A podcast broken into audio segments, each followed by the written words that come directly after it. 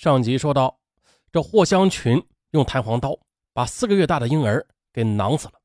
她的丈夫刘天全和情人程雅都有不同程度的被刺伤。霍香群投案自首之后的，被判处无期徒刑。这儿子刘伟建自然是悲痛欲绝呀。可是刘天全却于年底与程雅结婚了，然后又卖掉佛山的房子，在广州增城买了一幢别墅。而在上学的刘伟健，他平时是住在学校的，周末才能回到花都那个空荡荡的房子。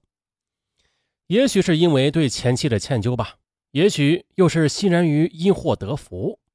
那这因祸得福是带引号的啊。刘天全对儿子就特别好了，生活费呢也是给的很大方，并且多次的劝儿子搬回别墅一起住。但是刘伟健是无法原谅父亲的。二零零八年春的一个周末。刘天全与程雅来看望他，看见父亲与年轻的继母在小区的花园里有说有笑，而且这程雅挺着一个肚子，嗯，又怀孕了。站在阳台上的刘伟健，他想起了监狱里的母亲，一下子就泪流满面。母亲是那么勤劳善良，如今却坐牢了；父亲那么无私无情，却活得逍遥自在，难道就是因为他有钱吗？好啊。你有钱是吧？刘伟健终于想到了报复父亲的办法。从此，他在学校里大把的花钱，跟那些富二代同学一起吃喝玩乐，还悄悄的寄钱给广西的外婆。刘天全他很快的就发现了儿子的变化，多次劝说无果之后呢，便缩减了他的预算。这钱不够花了，从前从来不主动去父亲别墅的他呀，就开始频繁的上门去伸手要。程雅有反感。到恼怒，但是继母的脸色越难看，他报复的快感那就越强烈。二零零八年九月的，继母生下一个儿子，刘伟健就更加不平衡了。父亲一直对自己不好，有了弟弟，那自己将来就更没地位了。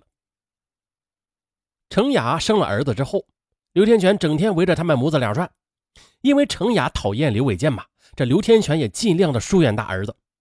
刘伟健他就越来越觉得。自己被边缘化了。每当孤独的时候啊，他就会想起母亲。零九年春节前夕的，外婆来佛山探望霍香群。老人呢，每隔半年都会来见一见女儿的。每次探望，刘伟健都会陪着外婆一起去。而此时，狱中的霍香群他已经大彻大悟了。他后悔当初太愚昧，他既不懂拿起法律的武器，以及重婚罪起诉刘天全那对狗男女。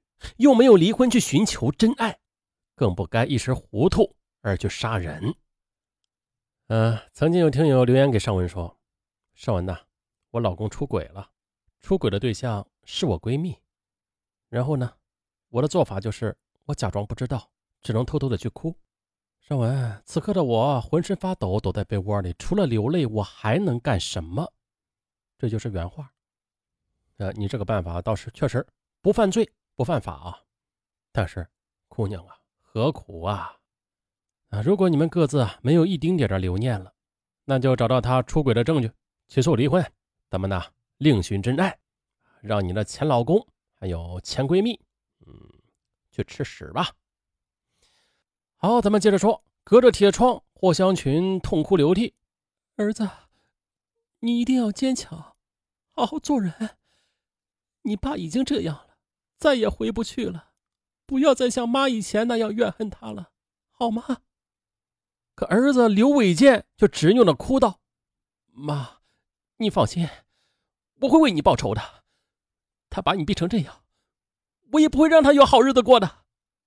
你辛苦劳累这么多年，到头来却蹲大狱，他在去外面潇洒快活，这究竟是为什么？”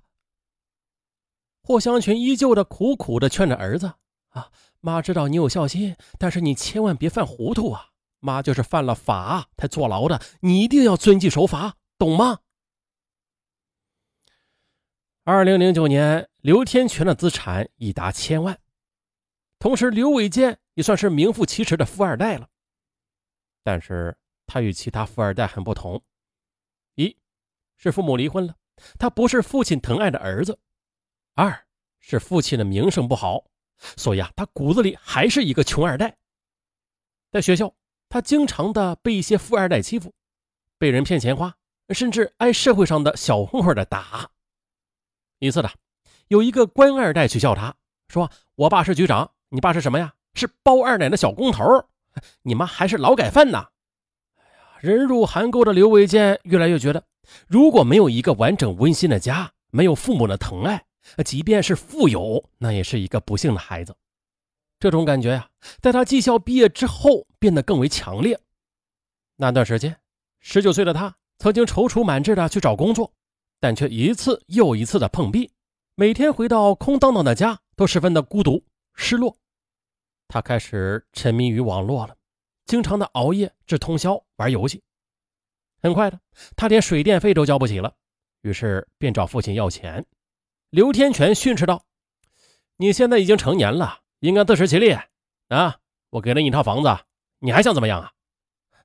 这房子是我妈的。”哼我和你妈离婚的时候啊，给了她一笔钱，你问她要啊，反正她在里边也用不着。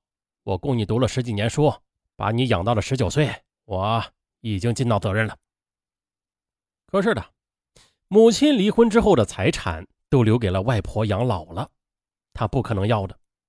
想到这儿啊，他终于歇斯底里的叫了起来：“那你对我妈尽到责任了吗？她对你付出了那么多，你就害得她坐牢一辈子？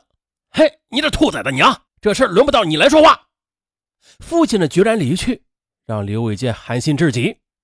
最终呢，他也不得不来到一家汽车维修店打工。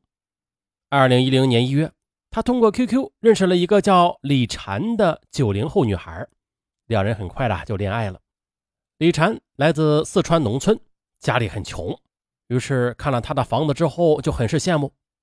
李婵初中毕业就来到了广州，有多年闯荡的经历。因此，比刘伟健更有心计。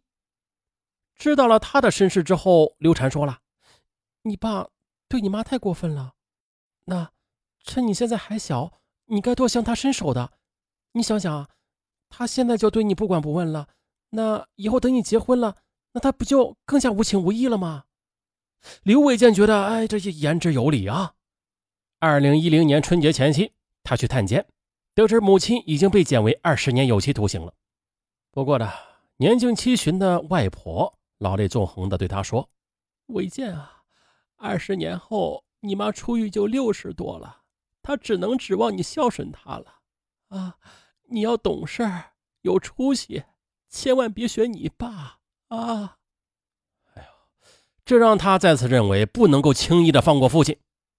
不久的，刘伟健称准备结婚。向父亲要十万块，其实啊，他是想存起来给母亲养老的。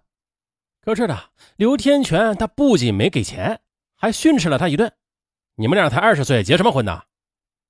再说了，要是结婚，你们也得自己打工挣钱。被激怒的刘伟健有些语无伦次了：“你现在的年轻人哪个人结婚不花父母的钱呢？你那么有钱，我妈又帮不了我，你……”你就只在一边看吗？我看你就是诚心虐待我和我妈，你眼里只有小老婆和小儿子。父子俩大吵一通，结果不欢而散。此后的刘伟健多次变着法儿向父亲要钱，但是都失败了。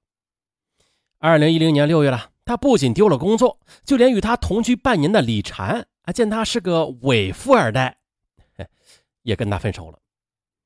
这失业失恋的双重打击令他度日如年呐。九月的，外婆因病去世了。赴广西参加完葬礼之后，又返回广州。他给母亲写了一封信：“妈，你在里面还好吗？我现在特别难过，有时我真想一死了之。妈，在这个世界上只剩下你一个亲人了。可是……”我们还要等二十年才能在一起生活呀！从信中的霍香群看出了儿子的绝望，赶紧给他回信：“儿子，妈也只有你一个亲人了，你是妈活下去的唯一希望啊！所以的，你为了妈吧，啊，你为了妈一定要坚强。”然而呢，心智远未成熟的刘伟健，他已经很难找到精神支柱了，就业不顺，生活压力大。精神世界里又没有亲情和爱情，甚至连个知心朋友他都没有。外婆临终时要他将来好好的孝敬母亲的嘱咐，同样让他惶恐。就这样碌碌无为的活着，谈何将来回报母亲呢？终于的，心灰意冷之际，他将一切的不幸都归罪于父亲。二零一零年十一月二十三日，他决定了最后一次向父亲要钱。傍晚的，他借口家里被盗了，把父亲骗到花都家中。然后以开店为名借二十万元，他实际上是打算花十万块，嗯，开个修车铺，另外十万块钱作为母亲的养老金，他要存起来。刘天全呢，则先是被儿子的撒谎给激怒了，一听二十万更是大发雷霆：“你这么小懂什么生意啊？老实告诉你吧，啊，我不会再给你一分钱了。为了你和你妈，我已经伤透心了。”刘伟健顿时怒火冲天：“你还有脸提我妈？她就是因为你才坐一辈子牢的！你不但不愧疚，还说这样的屁话！”他边哭着边举起了菜刀，向父亲砍了过去。毫无防备的刘天全被失去理智的儿子连砍十几刀，全身是血。半小时之后的瘫坐在地上的刘伟健才慢慢的清醒过来，又经过一阵思想挣扎之后的。最终的，他打电话自首了。待警方赶到家里时，刘天全因为失血过多而死亡。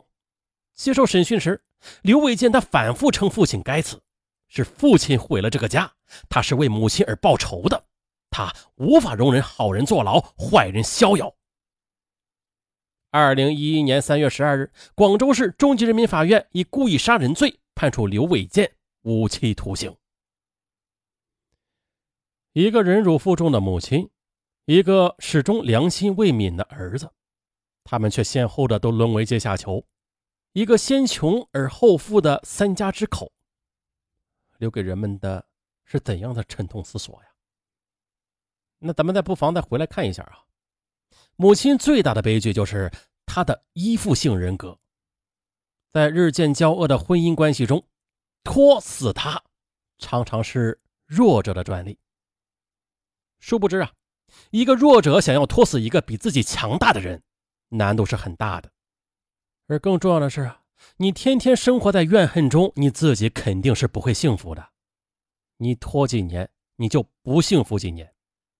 呃，有许多抑郁症都是这么来的。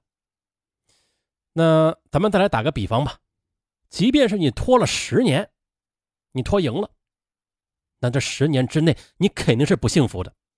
在这十年里，你会一直哭泣。那即便十年之后你赢了，你拖赢了，但是这几年的憋屈和忍耐，那对你的身体好吗？你的身体还是健康的吗？你的精神状态还是正常人吗？所以说啊，这夫妻二人一旦是感情一丁点都没有的时候，就像本案当中的这二奶有了孩子啊，就是私生子都有了，你还拖啥呀？即便你拖死他了，你呢要付出惨痛的代价。更何况的，刚才咱们也说了，拖死一个比自己强大的人，那真的是很难很难。一旦这感情没了，就不要拖了，放他一条生路，也是给自己一条生路。好了，本案就到这儿，咱们下期再见。